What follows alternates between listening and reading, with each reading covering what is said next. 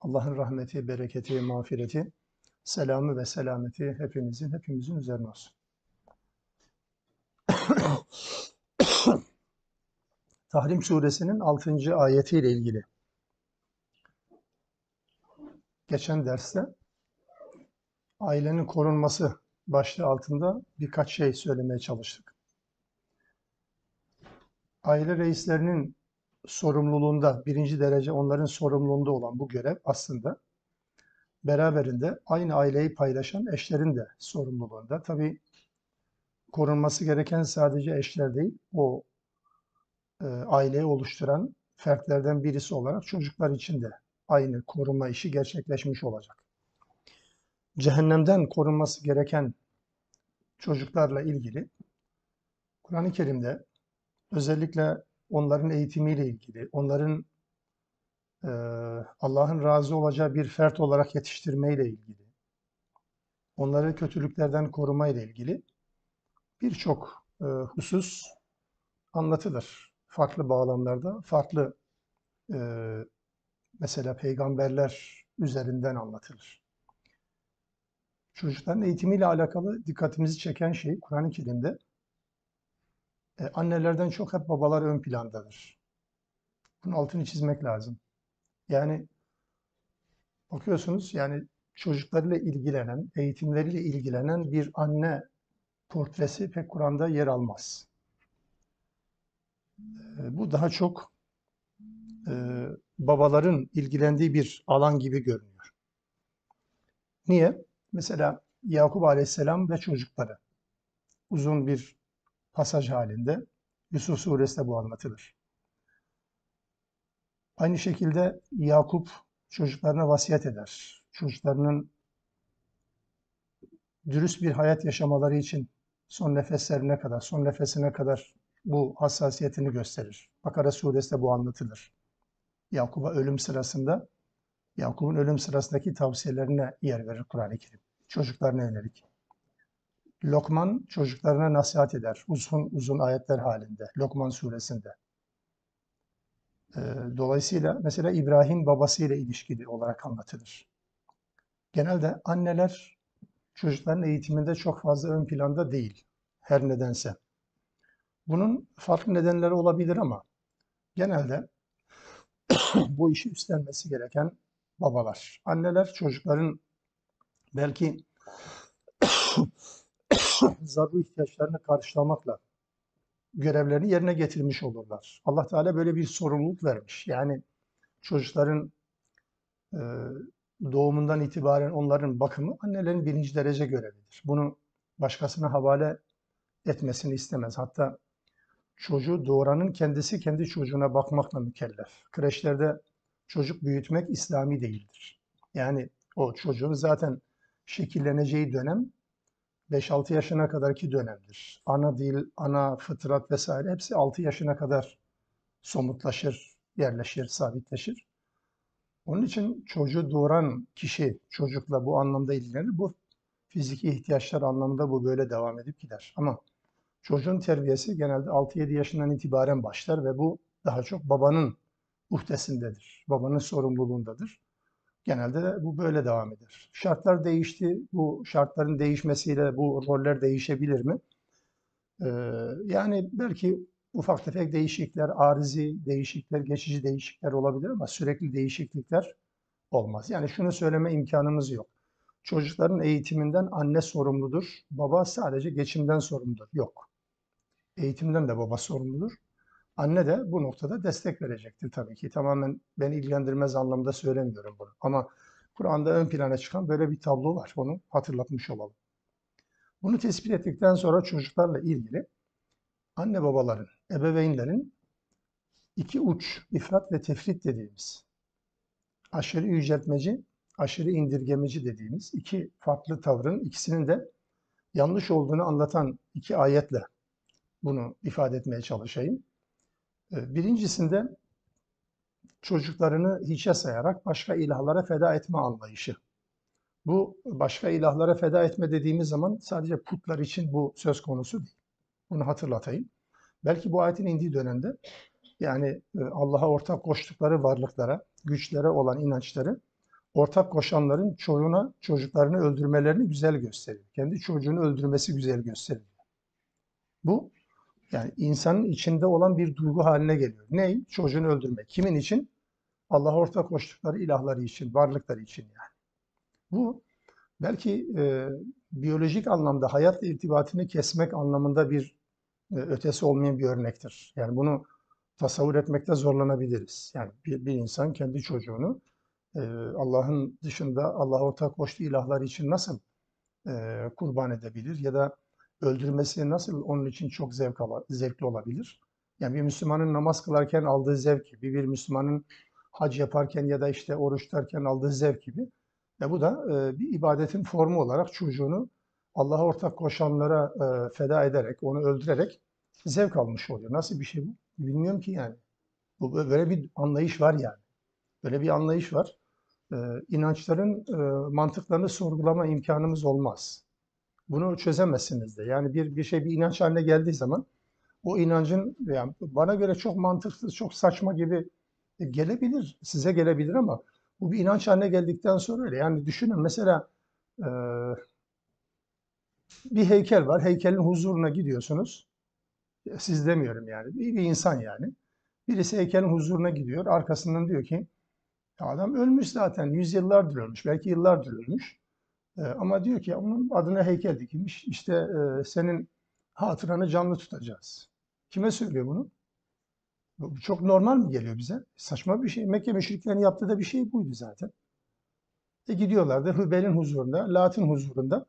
E diyorlar Muhammed gibi bir adam çıkmış sizi hakaret ediyor. Ben sizi koruyacağız. Şüpheniz olmasın. Kime diyor bunu? Taşa diyor. Tunç'a diyor. Demire diyor yani. Bir şey inanç haline geldiği zaman bunun mantıksal boyutunu e, tespit edemezsiniz. Akla uygunluğunu e, illa kabul etmeniz şart değil yani. Ya da mesela söz gelimi e, ölülerle alakalı yapılan işlemlere baktığımız zaman Nepal'de, Nepal Budistlerinde mesela onlar ölülerini e, hani şeyler gibi, Hindular gibi falan yakmak yerine öldükleri zaman parçalarlar. Götürüp en yüksek tepelerden birine atarlar parçalarını. Aynen kasabın ineği, koyunu parçaladığı gibi. Parça parça ederler, atarlar. Akbabalar gelip yesinler diye. Anlayış ne?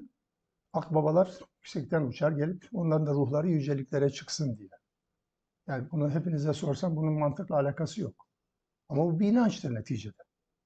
Yani bizde de bizde de ölüyü mezara korken bile ölmüştür adam. Yani adamı paramparça etseniz de bir dağın başına gitseniz kayalıklardan yuvarlasanız da öldükten sonra zaten bir şey hissetmeyecek değil mi? Ama mezara korken bile sanki normal hayattaymış gibi altında kafasını koyacağımız yere şöyle yumuşak toprak korur. Siz görmezsiniz de genelde. Değil mi? Yumuşak toprak konur ve daha rahat, daha rahat etsin diye. Şimdi bir Müslümanca defin var. Bir de Nepalce değil mi cesetlere işlem yapmak var. Bir de öbür taraftan adam babasını yakıyor. Avrupa'da yaygın, uzak doğuda çok yaygın olan bir şey. Özel fırınlar var. Adam öldüğü zaman gidip birkaç ton kömür alıyor, birkaç ton odun, odun alıyor. Üzerine babasının cesedini koy, yanlara koy. Orada yani babası yanarken, çocuğu yanarken, hanımı yanarken orada yağları aşağı döküle döküle döküle seyrediyor. Saatlerce yanıp gidiyor sonra kalan erimeyen küller de Ganj Nehri'ne atılıyor. Mantık.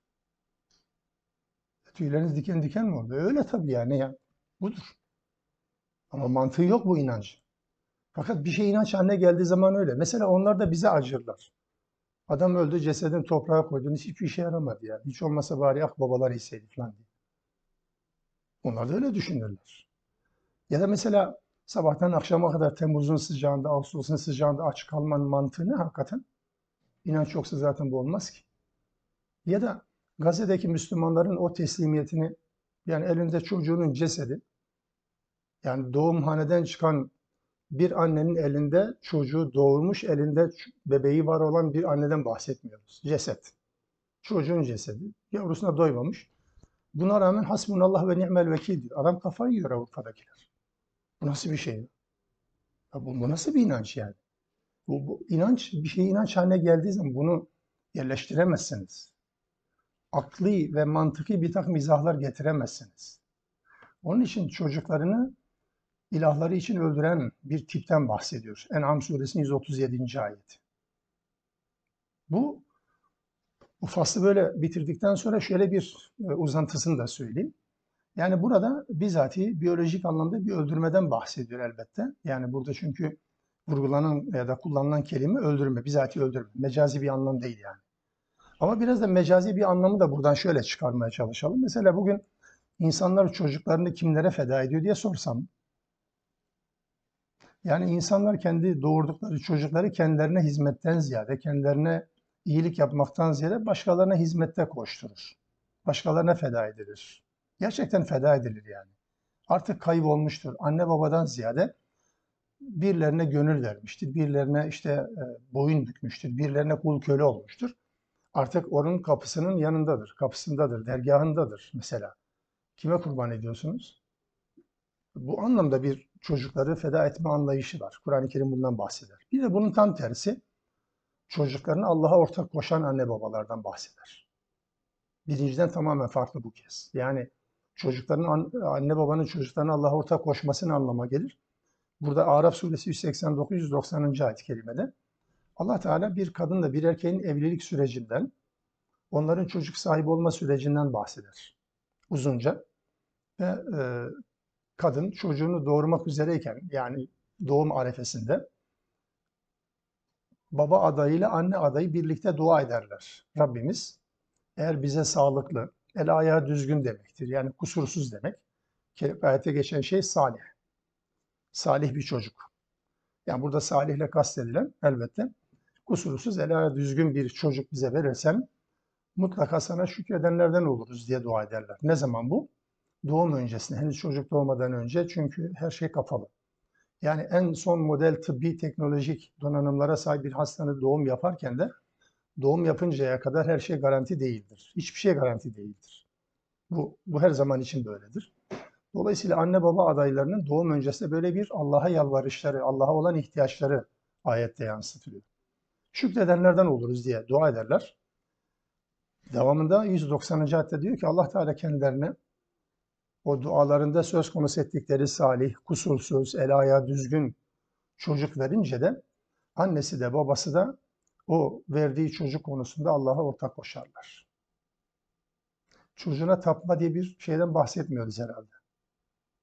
Bir anne babanın çocuğuna tapmasından bahsetmiyoruz. Burada Allah'a ortak koşmak. Yani Allah'ın tercihleriyle çocuğunun tercihleri kesiştiğinde, çatıştığında anne babasının Allah'ın tercihlerini göz ardı etmesinden ibaret bir şeyden bahsediyorum. Yani çocuğu razı etmek mi, Allah'ı mı razı etmek? Bu ikisi söz konusu olduğunda çocuğunu razı etmeyi, Allah'ı razı etmeyi tercih eden anne babaların sapkınlığından bahsediyor. Bir de böyle bir anlayış var. Çocuğunu feda eden veya çocuğunu Allah'a ortak koşan çocuk o kadar gözünde büyütülüyor ki yani kutsaldır, dokunulmazdır. Ee, o yüzden her şeydir. O her şey olunca da e, işletmeyeceği, işlenmesine vesile olmayacağı günah yoktur. Çocukların anne babalar, anne babaların çocuklarına karşı böyle bir tehlikesi de var. Şimdi meşhur bir hadis vardır hatırlarsınız.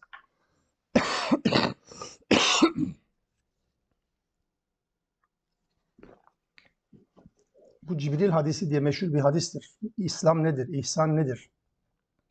İman nedir? İslam nedir? İhsan nedir? Sorularının cevabının aleyhissalatü vesselam tarafından verildiği bir hadiste. Sonuçta diyor ki kıyamet, kıyamet ne zaman diyor. Kıyamet ne zaman? E, Peygamber aleyhisselam diyor ki yani kıyamet ne zaman? O soruyu soran diyor. Kendisine soru sorulan benden daha iyi bilir diyor. Çünkü o Cibril'dir. Soran Cibril, Cebrail. E peki alametleri nedir diyor. Alametlerinden birini söylüyor ki en telidel emetu rabbeteha. Cariyeler kendi efendilerini doğurduğu zaman diyor. Bunu bu şekilde tercüme ederiz. Hadisteki bu ifadeyi Arapça, Arapçadan Türkçe böyle tercüme ederiz. Cariyeler kendi efendilerini doğurduğu zaman. Bununla alakalı çok farklı yorumlar yapılabilir. Ama hiçbirisi makul gelmiyor bana. Cariye efendisini doğurma ne yani? Yani cariyeler doğurdukları çocuklar köle, köleler sonra yönetici olacak anlamında mı? Hayır öyle değil. Tam bu bizim çağımızda ebeveyn evlat ilişkisiyle alakalı bir soruna parmak basan bir hadistir. işaret eden bir hadistir. Yani çocuklar annelerine cariye muamelesi yaptığı zaman demektir. Anne cariye oluyor, köle gibi davranıyor. Doğurduğu çocuk ise efendi oluyor, başına efendi kesiliyor. Nasıl yani? Çocuğun bütün dediklerini anne yapmak zorunda. Anne hizmetkardır. Anne sürekli hizmet eder.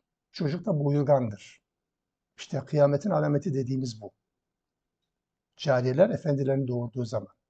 Yani kadın kendi doğurduğu çocuk kendisine efendilik yapacak.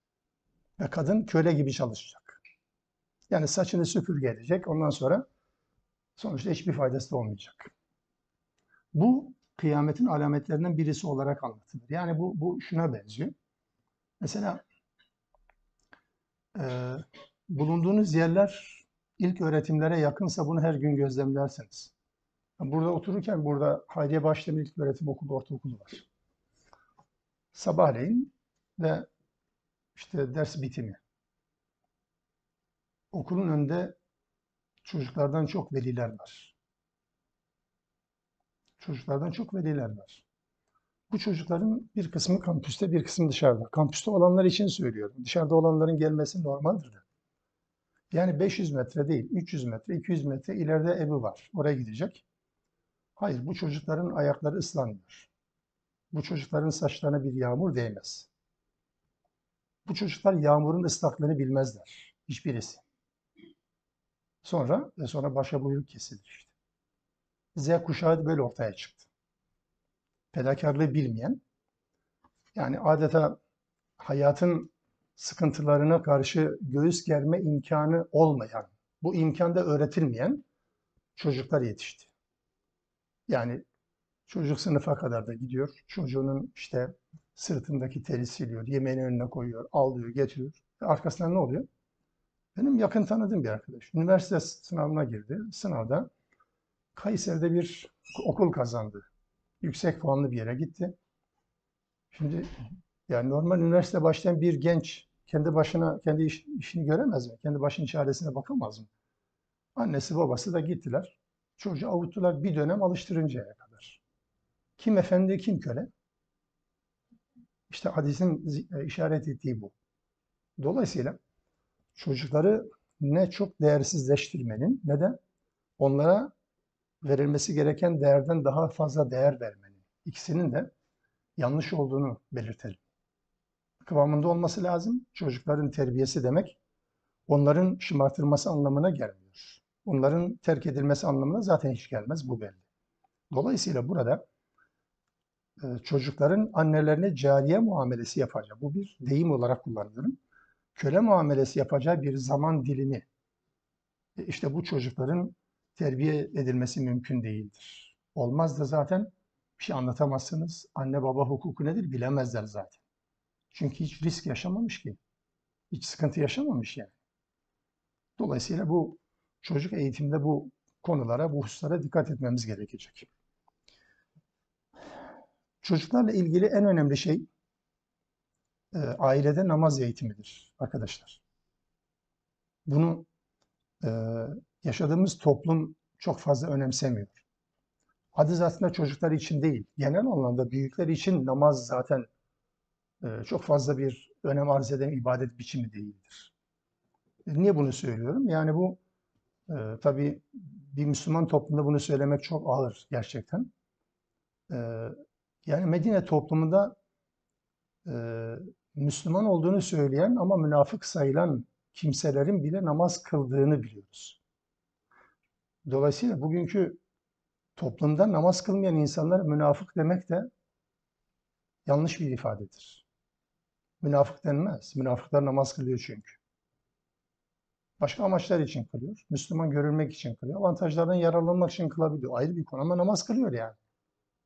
Fakat bu toplumda yani %75, %80 civarında insan namaz kılmıyor. Ya bu istatistikleri farklı kurumlar, farklı zaman dilimlerinde, farklı toplumlarda yaptıkları zaman ortaya çıkan tablo bu. %75'in altına inmemiştir. Namaz terk edenlerin, kılmayanların oranı. Kalanların oranı %25'in üstüne çıkmamıştır şu ana kadar. Yani dört kişiden biri namaz kılanlar, dört kişiden üçü namaz kılmayanlardandır. Yani biraz daha tabloyu somutlaştırayım. Her gün ölen dört kişiden biri namaz, dört kişiden üçü namazsız gidiyor. Bu İslam mıdır? Şimdi namazın önemsenmediği bir toplumda çocuklara namaz eğitiminden bahsediyoruz. Biraz ütopik gibi gelebilir size. Bunu da ikisini beraber halletmemiz gerekir. Burada vurguladığım şey namazın önemini bilen, namazını namazını hiçbir şeye değişmeyen, hiçbir şeye feda etmeyen bir Müslüman fert ve toplumdan, aileden bahsediyoruz. Yoksa bu toplumda zaten e, anneler, babaların kendisi zaten namazda problemi var. Çocuklara nasıl namazı öğretecekler ki? E, önce bunu da halletmemiz lazım. Yani düşünün mesela e, namaz kılmak için bir yere gittiğinizde, bir kurumda, bir hastanede genelde mescit nerededir? İzbe yerdedir, köşededir. Ya da ölü hatırlansın diye morgun yanındadır hastanelerde. Yani şaka yapmıyorum öyle tabii. Ya da yol boyunca gittiğiniz zaman bir yerde namaz kılacaksınız. Adam gibi bir mescit arayamıyorsunuz. Sanki Ukrayna'da seyahat ediyorsunuz gibi. Yok. Bir yere gidiyorsun mescit içinde namaz kılınacak gibi değil. En izbe, en rutubetli, en pis, en kalabalık, en karanlık yerde namaz kılmak zorunda. Mescit bu. Niye? Çünkü bu toplumun namaz algısı bu. E toplumun namaz algısı böyle. Böyleyse çocuklara neyi namaz öğretecekler? Kendileri öğrenmemiş, kendileri yapmamış, önemsememiş olan bir toplumun çocuklarına namaz eğitimi vermesi mümkün mü? O açıdan yani işin bir bu tarafı var. Ama şu hususu da hiçbir zaman inkar etmeyelim ve yadırgamayalım. Yani insanlar ibadete, Allah'a kulluğa çocukken öğretilir, alıştırılır, alıştırılması lazım. Şimdi siz gençler olarak anne olduğunuz zaman, çocuklarınız olduğu zaman bunu önemseyin. Başkalarının yapmamış olması, hatta belki bilmiyorum yani anne babaların sizin üzerinde uygulamamış olması sizin için bir şey ifade etmesin. Ama İslam'ın bizden öğrettiği şey bu. Çocuklara bir namaz terbiyesi, bir namaz eğitimi var. Ben son yıllarda mesela nikahını kıydım, nikahında şahit olunduğum, nikahında bulunduğum e, genç kızlara, genç erkeklerimize hep mutlaka birinci tavsiyem budur. Evlendikten sonra, çocuğunuz olduğunda da mutlaka evde hani camide namaz kılmak güzeldir de her zaman camide namaz kılma imkanı olmayabilir. Ama cemaatle, karı koca birlikte Çocuğunuz bir yaşında da olsa problem değil. Kucağınıza alın. Allah Resulü bu noktada bir toleransı var. Namaz kılarken çocuğu kucağınıza alabilirsiniz. Onunla rükûa eğilin, onunla secdeye, onunla kalkın. Bir şey olmaz. Sıkıntı değil yani. Dolayısıyla çocuğun namaz eğitimi daha çocuğa siz namazın faziletinden bahsetme ihtiyacı ve imkanı olmadan başlar. Çocuk onu görecek. Bunu gözlemlersiniz. Mesela bir ailede anne babaların namaz kıldığı bir ailede 3 yaşındaki bir çocuk bile herhangi bir ortamda bir namaz kılındığı zaman onların namaz kıldığını bilir ve namazın önünden geçmez. Ama namazın ailede ikame edilmediği bir ailede bırakın 3 yaşında 7-8 yaşındaki çocuk bile bunlar ne yapıyor herhalde? Eğleniyorlar diye düşünüyor ve namaz önünden geçmekte bir beis de görmez. Niye? Öğrenmemiş çünkü. Onun için bakın size de bugünden tavsiyem, bugünden bir kardeşiniz olarak diyorum ki bakın çocuklarınız olduğu zaman çocuklarınızın sizin kendi evinizde namaz kıldığınızı görecek. Görsel olarak bunu anlayacak, algılayacak. Annem babam hiç ibadeti ihmal etmiyor. Anlayışı kafasına yerleşecek. Bir şey söylemenize gerek yok. Zaten din anlatılarak yayılmıyor bakınız. Yani binlerce hocanın yapamadığını Gazze'deki bir avuç Müslüman yaptı. Anlatmadılar, hiçbir konuşmadılar. Bir tek kelime yok. Sadece görüntü. Sadece tavır. Tavır insanları değiştirebiliyor bakınız. Dolayısıyla buradaki tavır da evdeki anne babanın tavrı da aynı şekildedir. Yani orada çocuk namazın kılındığını öğrenecek, eğitecek. Bununla birlikte mesela Allah Resulü Aleyhisselatü Vesselam gibi önlemler almamızı istiyor ta çocuk yaştayken. 7 yaşına geldiklerinde çocuklarınıza namaz kılmalarını emredin diyor. 7 yaşında. 7 yaşından önce çocuğun zihninde bir takım kavramlar somutlaşmayabilir. Yani ne gibi? Yani namazın rekatları gibi, rekat sayıları gibi vesaire falan, rükû, secde. Bunların sıralaması bunlar oluşmayabilir. Ama 7 yaşından itibaren bu olur. 5 yaşında başlayın demiyor Allah Resulü. Ben dedim 5 yaşında sadece görsün size. Herhangi bir emir falan değil burada. Sadece görsün çocuk. Zihin yapısında bu var. Olsun yani. Burada hadiste söylenen şey 7 yaşında çocuklara namaz kılmalarını emredin. 10 yaşına geldiklerinde kıl- kılmazlarsa onları dövün. Şimdi bu cümleyi duyduğu zaman bizim çağdaş eğitimciler ya olur mu çocuk nasıl dövülür? Yani dövme deyince ne anladınız bilmem. Burada vurgulanan şey nedir? Dövme deyince herhalde Anadolu tabiriyle kızılcık sopasıyla eline alıp böyle darmadağın ederek dövmek değil herhalde. Kaldı ki her çocuk zaten dövme ihtiyacı olmadan da bunu yapar. 7 yaşında bu eğitime tabi tuttuğunuz zaman çok istisnai durumlardır bu. Bu ne demektir? Anne babasının namaza önem verdiğini bilecek çocuk. Bunun yaptırımla sonuçlandığını, sonuçlanması gerektiğini anlayacak. Yoksa pataklamak, gözünü kaşını yarmak anlamına değildir. Arapçada darp kelimesi, darabe kelimesi bu da vurmaktır mesela. Bu çocuğu ne kadar rencide edebilir ki? Ama biliyoruz mesela eğitimde bir yöntemdir. Bazen çocuklar bazen çocuklar şöyle anne babasının kendisine sadece şöyle bakmasıyla yetiniyor, yeter. Şu baktım yetiyor zaten. Bir daha aynı yanlış yapma imkanı yok. E, kimi çocuklar da biraz daha kaşını çatacak. Kimi çocuklar var böyleden anlar.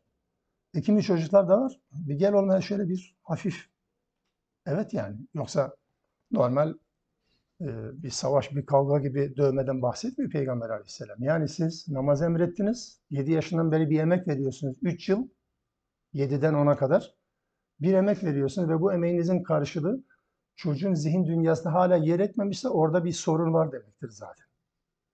Ya çocuğunuz sizden bir şey öğrenmek istemiyor, başka bir yerden örnek alıyor, model alıyor. Burada bir problem var demektir. Yoksa 7 yaşında başlanan bu eğitim sürecinde çocuğun namaz kılmaması imkanı ihtimali yok. Dolayısıyla burada yani bu hadisin Ebu Davud'da, Darimi'de, Müsned Ahmet bin Hanbel'de geçen bu hadisin ya efendim ya böyle bir şey olmaz. Peygamber ya evet peygamber dövmemiştir tabii ki. Peygamber burada illa da dövmeyi yapın anlamında söylemiyor bunu. Sadece bir yaptırım olarak bunu yapın. Çünkü her insan aynı değil. Her insanın fıtratı aynı şeyden anlamayabilir.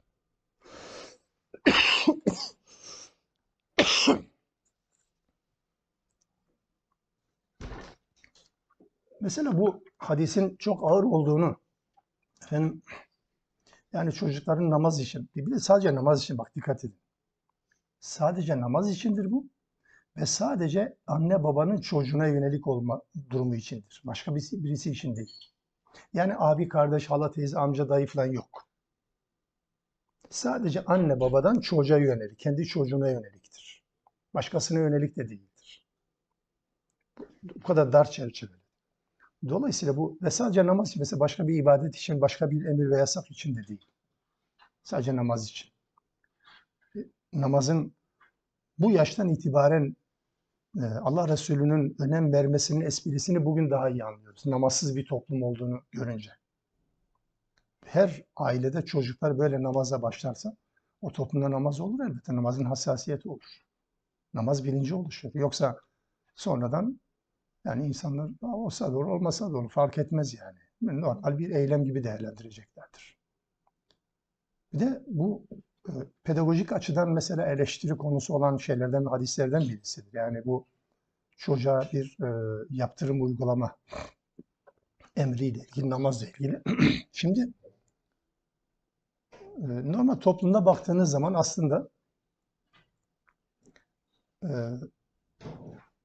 bütün anne babalar için geçerli. Ya istisnalar olabilir belki ama yani mesela bir anne baba kendi evinde ya diyelim ki şöyle bir elektronik cihaz aldı.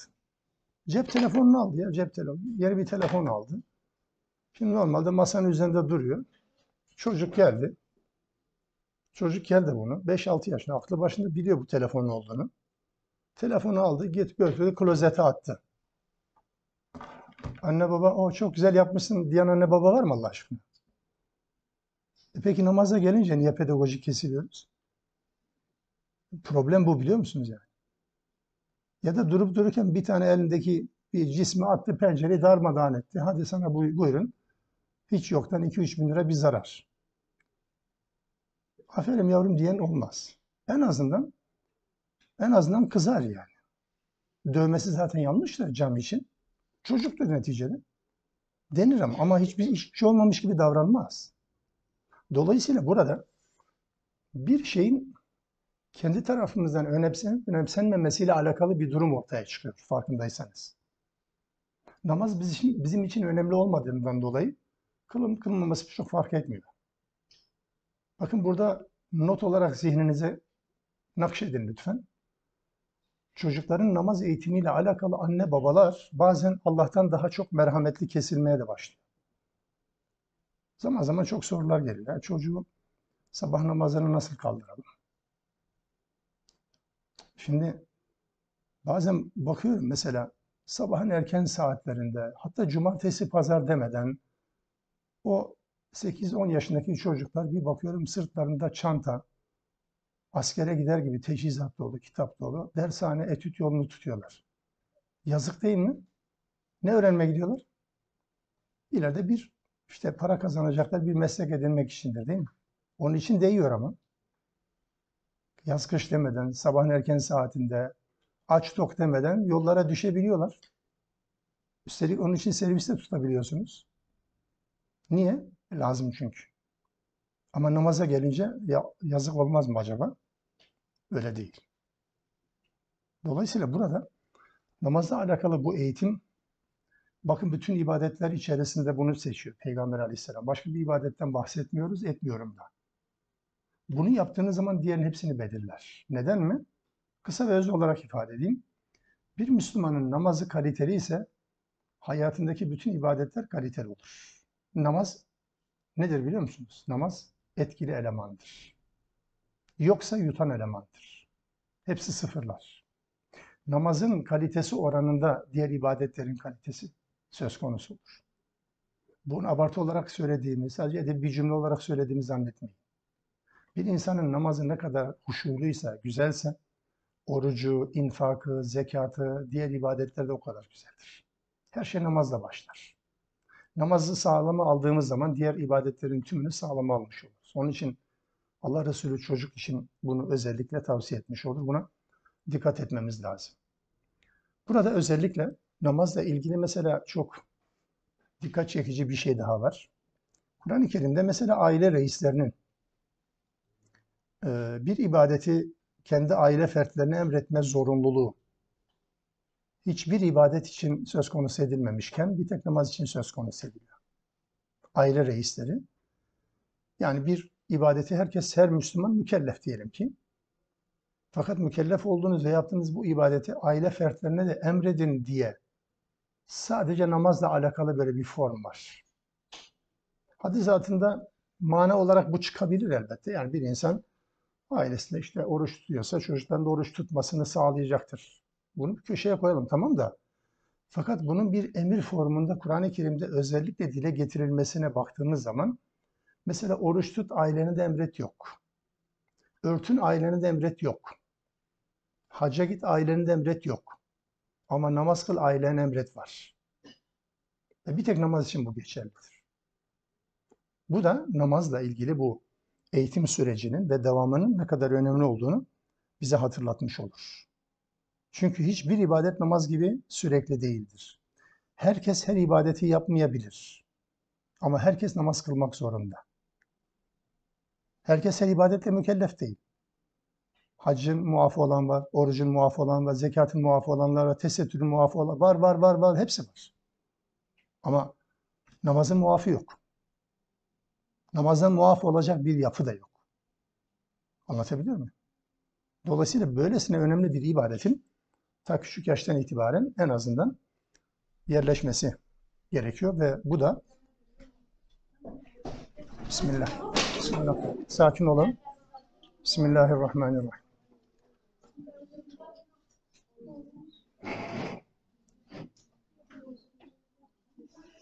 Allah'a. He? Hem problem yok. Hamdolsun. Sıkıntı yok. Sakinleşin. Bir şey olmaz. Bir şey olmaz inşallah.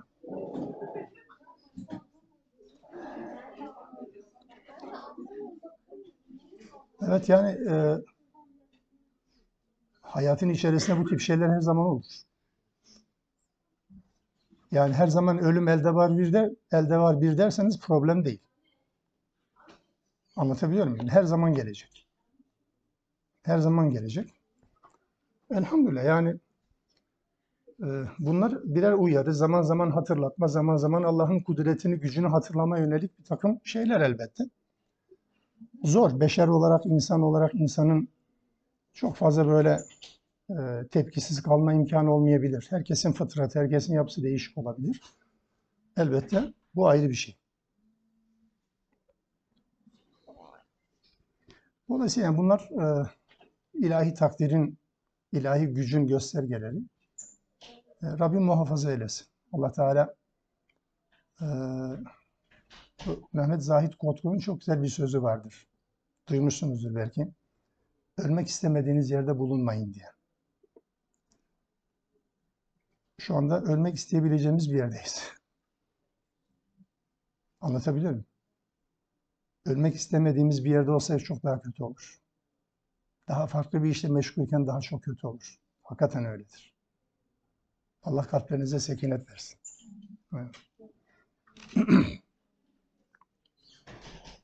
Devam edelim. Sakin misiniz? Rahat mısınız?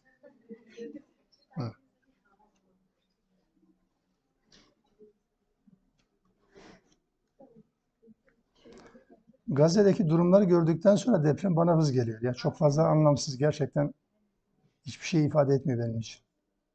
Yani ayrı bir e, pencere açtı bizim bizim için. Yani o açıdan olur, olabilir. He? Orada deprem olmuyor ama bir deprem geliyor yani. Ya orada zulümle bu olan bir şeydir. Yani neticede e, Allah'ın kendi gücüyle imtihan etmesiyle zalimlerle imtihan edilmek ayrı bir şey. Hakikaten farklı bir şey. Evet. Bir başka e, başlık açacağım. Burada özellikle ailenin korunması ile doğrudan alakalı olan olduğuna inandığım bir şey. Zaman zaman da bu bir tartışma konusu olabiliyor. Zaman zaman sıkıntı anlama problemine neden olabiliyor. Bunu e, umarım suhuletle çözmeye çalışırız. E, eşler arasında anlaşmazlıkların çözümü. Bu Nisa suresinin 34. ayetini burada ailede yöneticinin kim olacağı konusu ile ilgili olarak daha önceki dersimizde anlatmaya çalıştık. Bu ayetin ikinci bölümü bu konumuzla alakalı.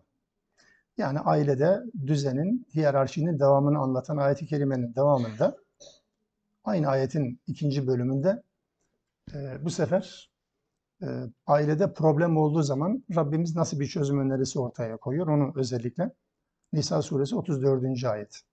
Modern dönemde bu ayetle ilgili çok farklı polemikler, çok farklı tartışmalar yapılabiliyor. Çok farklı yorumlamalarla kendilerince çözüm üretmeye, işte Allah'ın ayetini biraz daha böyle makul bir seviyede anlamaya falan doğru çekildiği zannediliyor. Olayı biraz netleştirmek istiyorum doğrusu Ailede eşler arasındaki anlaşmazlıkların çözümüyle ilgili. Allah Teala diyor ki وَاللّٰتِ تَخَافُونَ نُشُوزَهُنَّ Dik başlılığın veya hırçınlığından korktuğunuz, endişe ettiğiniz kadınlara gelince فَعِذُوهُنَّ Onlara önce nasihat edin. Yani bu hırçınlıklarından, dik başlıklarından vazgeçmeleri için. وَهْجُرُوهُنَّ fil الْمَضَاجِعِ Eğer vazgeçmezlerse, bu nasihatle, öğütle bu işe yaramazsa, o zaman onları yataklarında yalnız bırakın. Yataklarında yalnız bırakın. Sonra bu da fayda vermezse vadribuhunne dövebilirsiniz, hafifçe dövebilirsiniz. Fe in ata'nekum eğer itaat ederlerse la tebu aleyhinne sebile onlar için onları cezalandırmak için bir bahane bir yol aramayın. İnna Allaha kana aliyen kebira unutmayın ki Allah herkesten de sizden de yücedir ve büyüktür. Şimdi bu ayetin özellikle o dövebilirsiniz diye çevirdiğim şeklini, bunu bir kıvırma olarak anlamayın. Kur'an-ı Kerim'de emir formunda gelen her kelime emir olarak karşımıza çıkmaz. Yani Burada bu fiilde emir formu var. Mesela vadribuhunne dövün diye bazen çevrilir. Burada dövmenin bir emir olduğu anlaşılıyor. Öyle değil. Bu nedir? Bir ruhsattır. Mesela bir kadının boşanmasını Allah emreder mi? Asla. Ama boşanma söz konusu olduğu zaman o da yani Katolik nikahı yok mecburen yani bir çözüm biçimi olarak elbette e, o boşama da bir neticede çözümdür, bir çaredir. Boşanın denmez, boşanabilirsiniz. Mesela savaşta adam öldürün, yani savaşmak emredilmez ama savaşta söz konusu olduğu zaman herhalde zeytin dalıyla gidilmez yani.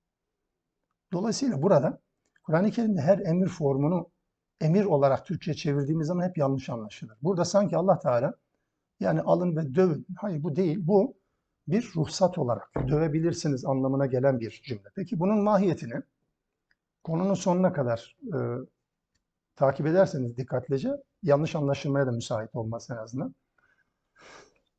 burada burada ayeti kerimede konu olan şeyleri dikkate almak durumundayız.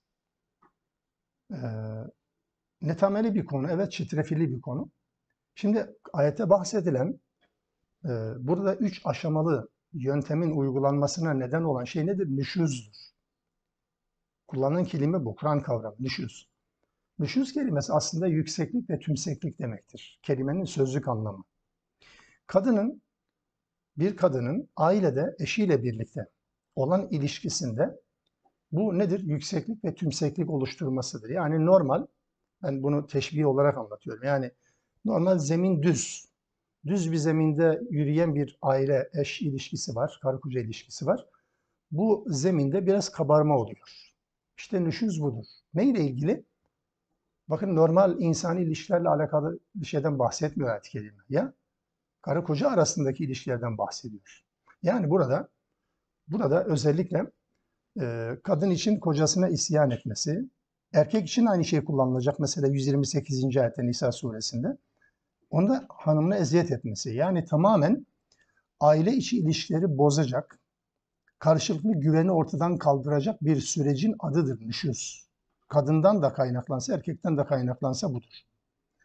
Burada mesela kadının kocasına baş kaldırması, kendisini yüksek sayıp itaatini ortadan kaldırması. Yani aile ilişkilerini bozacak davranışlar diyebiliriz.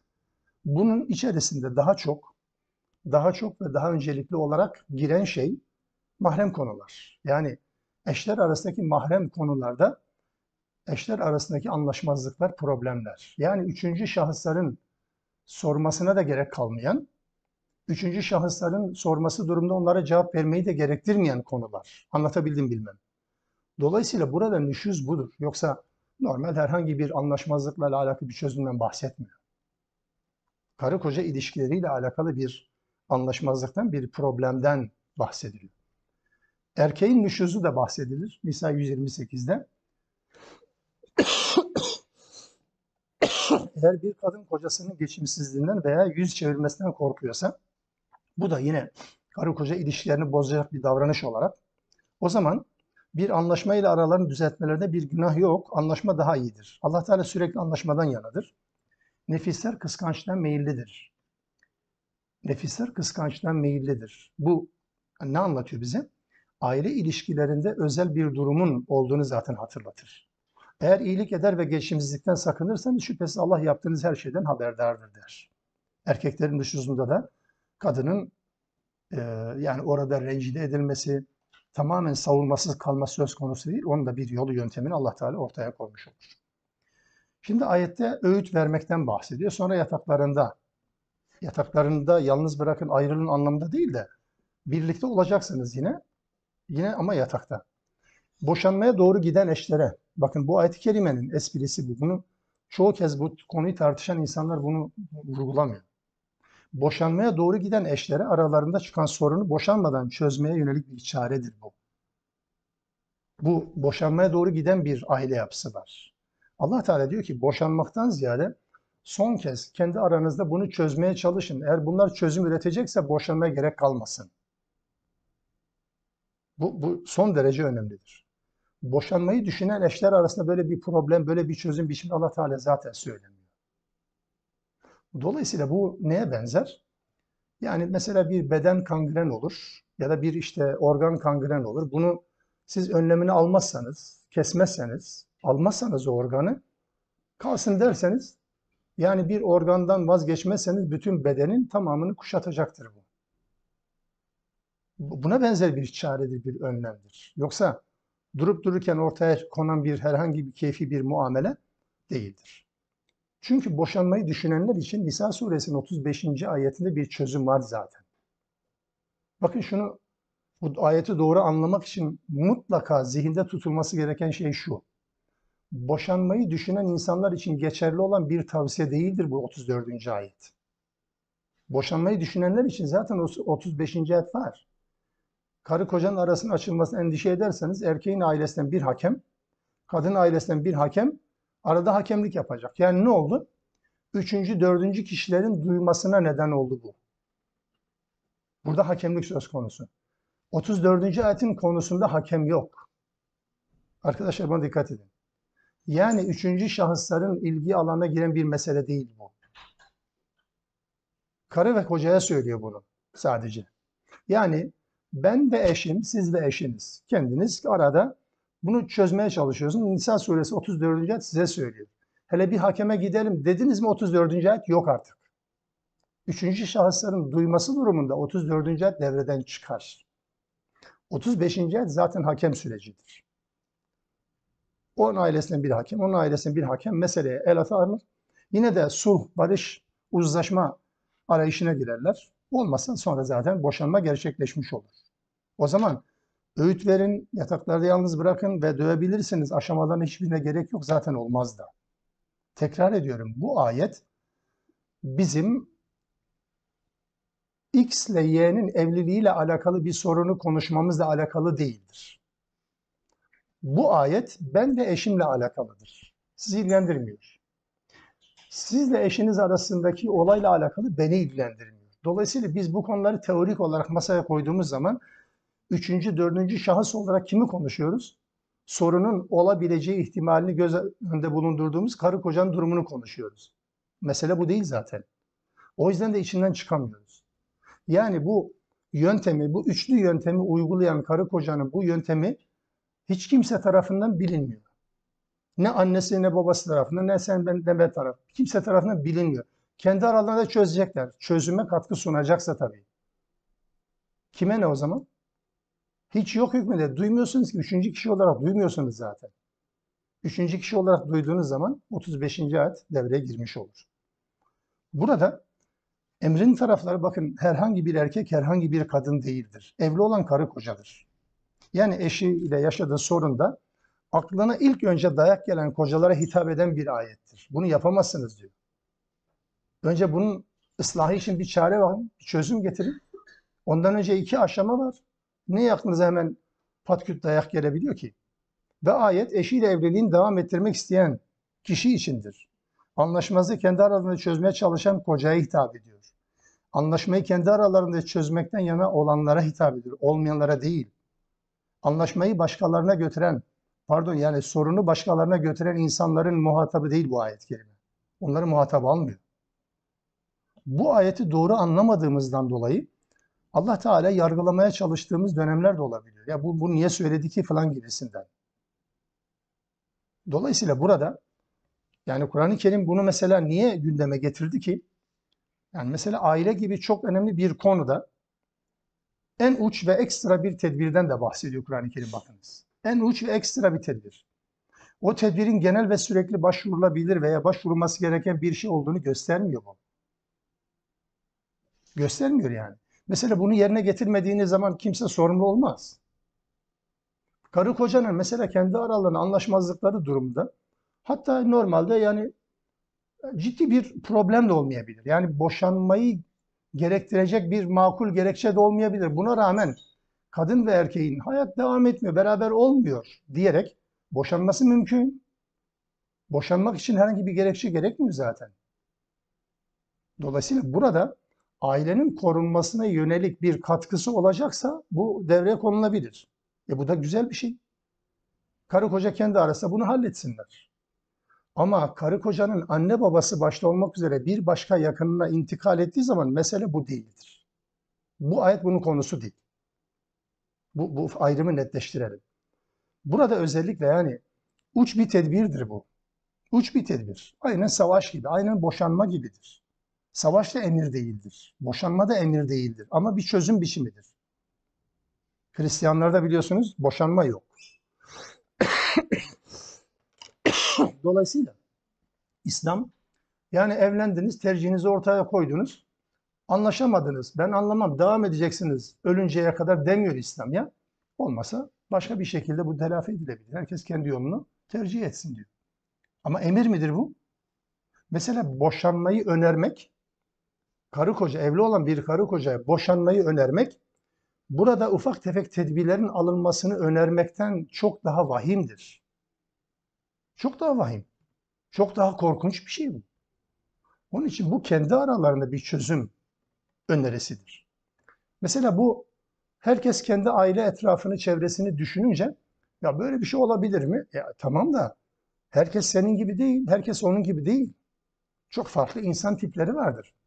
Uç kültürlerdeki bazı ailelerde marazi durumlarda ve bu duruma uygun hiçbir tedbirin bulunmadığı hallerde mesela çok mecbur kalındığında evet bu yönteme başvurulur ve bu da aileyi dağılmaktan koruyor, koruyacak ise başvurulabilir yani. Bu olağan dışı bir tedbirdir sadece. Yani şimdi mesela e, çok enteresan şeyler duyuyoruz bu modern dönemde. Yani e, normal evlilik devam edip giderken tenzih ederim sizi. Yani bütün erkeklerde de çok sorun var, kadınlarda da çok sorun var. Konumuz bu olduğu için bu örneği veriyorum. Yoksa e, diyebilirsin ki erkeklerde hiç sorun yok mu? Haddinden fazladır. Ayrı bir konu. Fakat yani bu meselenin temelini oluşturmak için söylüyorum. Yani öyle şeyler duyuyoruz ki mesela dün bir olaya e, tanıklık yaptık. Adamın bütün servetini adamın bütün servetini 300 milyon yani 300 trilyonluk bütün servetini bir kadın kendi üzerine bir şekilde çekmiş. Ve sonra da kocasından boşanmak istiyor. Boşanma davası açmış. Ondan sonra koca bu kahırdan dolayı bu kahırdan dolayı her türlü hastalığa müptela olmuş. Ondan sonra böyle bir noktaya gelmiş. Sonra sonra birisinin yardımıyla bir bakıyorlar ki bir yerde bir açık bırakmışlar. Bu paraları üzerine alırken bu büyük serveti üzerine alırken bir de açık bırakmışlar. Tek tek bu paraların tümünü tekrar topladılar. Topladılar. Bu sefer kadının elinde fazla imkan kalmadı. Kalmadı. Bu yeni yapılan yani duyduğum bir şey mesela. Bütün imkanlar bu sefer eski kocasının eline geçti yani. Boşanma aşamasında bir daha bununla bir ara gelmem dediği. Bütün imkanlar elinden geçtiğinde bu sefer kadın tamamen bütün isteklerinden vazgeçti. Yine evliliğe devam edelim dedi. Ve tekrar bir araya gelip tekrar nikah kıymışlar mesela. Niye? Çünkü önce garanti almıştı 300 milyonu. Şimdi elinde bir şey kalmadı. Elinde bir şey kalmadı mecburen tekrar gelmek zorunda kaldı. Şimdi e, siz bu kadına gül mü uzatacaksınız? E, her zaman her kadın edepli ve terbiyeli olmuyor ki ya. Yani bakın İslami anlamda değil mi? İnsani anlamda bile bu sorun. Dolayısıyla yani toplumda her zaman dört başı mamur bir insan tipi olmayabilir. Buna yönelik Allah Teala yaptırımları ortaya koyuyor. İstisnai şeyler de olsa Allah Teala bir çözüm önerisi ortaya koyuyor. Bu evrensel bir dindir. Evrensel bir mesajdır. Sadece Türkiye toplumuna yönelik değildir. Başka toplumlarda da bu tür insanlar olacaktır elbette. O anlamda herkesin kendi aklını başına alabileceği bir takım önlemler, bir takım en azından karantina türü dediğimiz yani bir şeyle bir şeyle karşılaşmadan önce en azından onu önlemeye yönelik önleyici tedbirler almak anlamında bu gerekiyor tabii ki. Yani bu istisnai durumları dikkate almış olması Kur'an-ı Kerim'in gerçekten çok muhteşem bir özelliğidir. Bu bir emir değildir ama onu da söyleyeyim. Mesela bir emir değildir dedim. Hazreti Peygamber kadına yönelik şiddet uygulamasına müsaade etmemiştir ve yasaklamıştır. Peki yani aynı şey mesela bakıyoruz Allah Resulü veda hutbesinde bunu yasaklıyor. Hazreti Peygamber'in kadınları dövmeyi yasaklamasıyla bu ayet çelişir mi? Eğer bu ayetteki vurgu illa da bu dövme biçiminde olsaydı peygamberin bu söz boşta kalırdı. Mesele o değil çünkü. Meseleyi doğru anlamaya çalışalım. Hazreti Peygamber'in hanımların mesela onlara karşı şiddetin uygulanmasıyla alakalı ta veda hutbesinde bakınız. Yani son demlerinde, son tavsiyelerinden birisi bu mesele. Niye? Çünkü Abdullah bin Ömer, Hazreti Ömer'in oğlu Abdullah çok güzel bir söz söylüyor. Diyor ki, biz diyor peygamber hayattayken kadınlarla alakalı ileri geri konuşmaktan korkardık, hakkımızda ayet iner diye. Peygamber vefat ettikten sonra kadınlara istediğimizi söyledik. Peygamber toplumu çok iyi tanıyor. Vefat etmeden önce de onları bu anlamda onların dikkatini çekiyor. Ey insanlar, hanımlarınızın sizin üzerinizde hakları olduğu gibi sizin onlar üzerinde hakkınız vardır. Sizin onlar üzerindeki hakkınız sizden başka bir erkeğe döşeğinizi çiğnetmemeleri ve sizin hoşlanmadığınız herhangi bir kimseyi izninizle olması müstesna evlerinize sokmamaları. Kadınlara en iyi bir tarzda davranıp muamele bulunun çünkü onlar sizin himaye ve muhafazanız altına almış kimselerdir. Kadınlar hususunda Allah'tan sakının ve onlara karşı en güzel şekilde muamele edin. Ayette çelişir mi? Hayır. Şöyle diyeyim mesela, daha somutlaştırayım. Deseniz ki mesela bir erkeğin hanımını dövmesinin hükmü nedir? Bana sorsanız iğrenç, ahlaksızca bir şeydir. Ama ayet söylüyor bunu. Hayır. Ayet bunu söylemiyor. Evet ahlaksızca bir şeydir. Peygamber aleyhissalatü vesselam da aynı cümleyi kullanıyor. Ama bu çözüm, e, bu farklı bir çözüm bakınız. Dolayısıyla mesela yani Kur'an-ı Kerim'de her ruhsat verilen işler için aynı şey geçerlidir. Mesela deseniz ki birden fazla evlilik nedir? Birden fazla evlilik saçma sapan bir şeydir. Ama ayet var. Hayır, ayet bunu anlatmıyor ki. Ayet bunu bir emir olarak ortaya koymuyor. Sadece arizi durumlar için lazım olursa kullanılabilecek bir formül, bir çözüm biçimidir bu. İyi ki de var, ayrı bir şey. Ama bana sorarsanız iğrenç bir şey. E, Peygamber aleyhissalatü vesselam kızı Fatıma Hazreti Ali ile nikahlarken o şartı koştu. Fatıma ile evli olduğun süre içerisinde ikinci bir hanımla evlenmeyeceksin dedi. E, peygamberin kızı kız da bizim kız kız değil mi? Bakın iğrenç bir şey yani. Kabul etmemek ayrıdır. Allah'ın ruhsat olarak yapabilirsiniz dediği bir şeyi ortaya koymak ayrı bir şeydir. Burada o anlamda hatları karıştırmayın lütfen. Bu konuları ve buna benzer konuları konuşurken